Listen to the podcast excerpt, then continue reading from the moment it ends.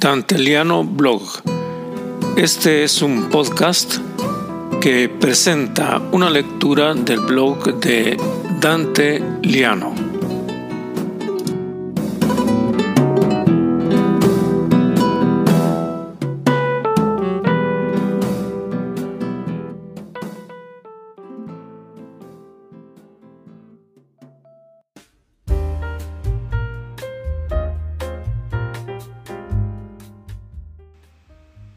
Soy Dante Liano y les presento el blog Médicos. Las sociedades europeas difieren radicalmente de su padrino norteamericano en más de un aspecto. Quisiera subrayar uno, la asistencia sanitaria a todos los ciudadanos. Es parte del azúcar con que se quiere endulzar la medicina amarga de la economía neoliberal. En Italia, y mejor todavía en España, la cobertura sanitaria de la población es impresionante, radicalmente diferente a la de los Estados Unidos y a una buena parte de América Latina que ha seguido el modelo del norte. Uno sabe que si viaja a Estados Unidos y no tiene un seguro privado, los precios de médicos y hospitales son inalcanzables. Si uno está por ingresar a urgencias, la primera pregunta no es ¿cómo está? La primera pregunta es ¿tiene seguro médico? La segunda, si no se tiene el mentado seguro, es ¿con qué tarjeta de crédito va a pagar? Un documental de Michael Moore es muy elocuente al respecto. En cambio, en los países europeos, todavía quedan buenos retazos de servicio social. Para comenzar, cada persona tiene asignada un médico de base, que es como decir el médico de familia. El Estado le asigna a esos galenos una cierta cantidad mensual por cada paciente a su cargo. De ese modo, cuando uno tiene alguna dolencia real o imaginaria, pide cita, es recibido y atendido y luego regresa a casa sin haber pagado un centavo. Para eso son los impuestos.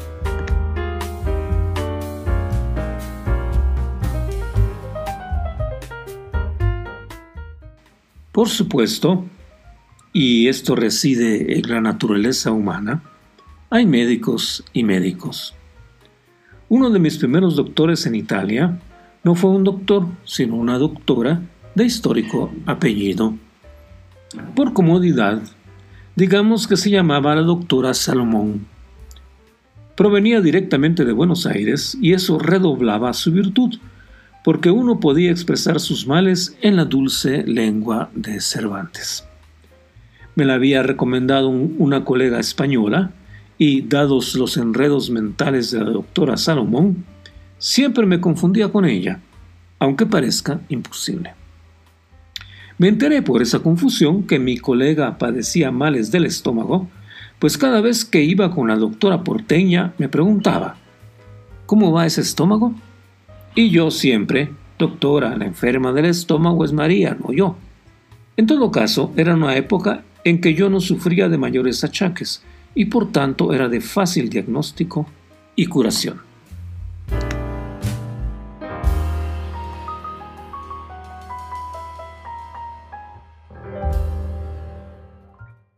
Por ese motivo, recomendé a mi esposa que se inscribiera entre los pacientes de la doctora Salomón. Alguna gripe, algún dolorcito menor o alguna receta necesaria llevaron a mi consorte por primera vez a la consulta de nuestra médico. Cuando regresó le comenté, ¿verdad que es una buena profesional? Mi esposa me miró con estupor. No le sabría decir, me respondió. ¿Cómo así? Bueno, cuando entré estaba discutiendo animadamente con su secretaria, pero como italianos y argentinos hablan alto, pensé que era uno de sus altercados cotidianos. ¿Cuál no sería mi asombro cuando de las palabras pasaron a las manos y médico y secretaria se arrastraban por el piso, jalándose las greñas y gritándose insultos que no puedo repetir? En esa época, mi esposa no decía palabrotas Naturalmente, me dijo, cuando logré separarlas, Me regresé a casa.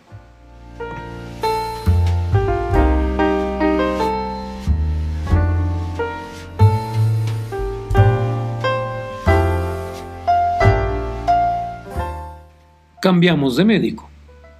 Más cerca todavía de donde vivíamos, estaba el doctor Calabrone.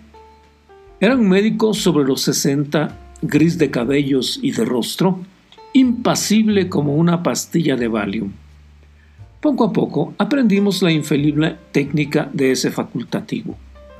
Uno llegaba y le decía, Doctor, tengo un dolor de espalda que me mata. Él no cambiaba expresión, parecía reflexionar, luego respondía, A mí me lo dice, yo de estar sentado aquí tengo que convivir con el dolor de espalda. Tomes estas pastillas que me caen muy bien. Uno sería contento, identificado, y las pastillas tenían que hacer efecto porque acababa de tener la prueba de su eficacia.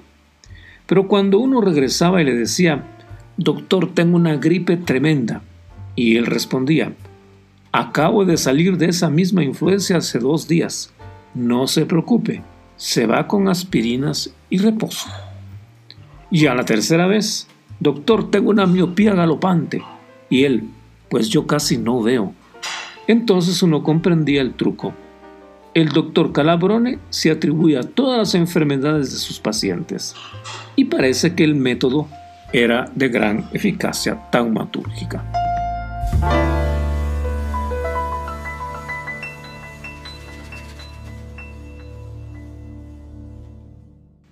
Cuando Calabrone se jubiló, ya habíamos cambiado de barrio. Nos inscribimos con el doctor Mangosto, un poco más joven, pero no tanto. Un buen galeno al fin de cuentas. La especificidad y característica del nuevo médico era que recibía regalos y ofertas sin que ello lo ofendiera en lo más mínimo. Para Navidad los paquetes y las cestas se acumulaban al lado de la secretaria, que te pasaba los rayos X para ver qué ofrendas llevabas. Aprendimos que había una suerte de competición entre los pacientes para llevar el regalo más caro. La montaña se iba agrandando a medida que se acercaban las fiestas de fin de año. Turrones, panetones, champán, whisky superfinos, rones del Caribe formaban una especie de árbol lujurioso. Naturalmente, aunque uno no estuviera enfermo, iba a la clínica y depositaba la botella más cara de vino que pudiera comprar. Y un regalito para la secretaria, pues de eso dependía también el buen trato a la entrada. Siempre mejor que dar el dinero a una multinacional de la medicina.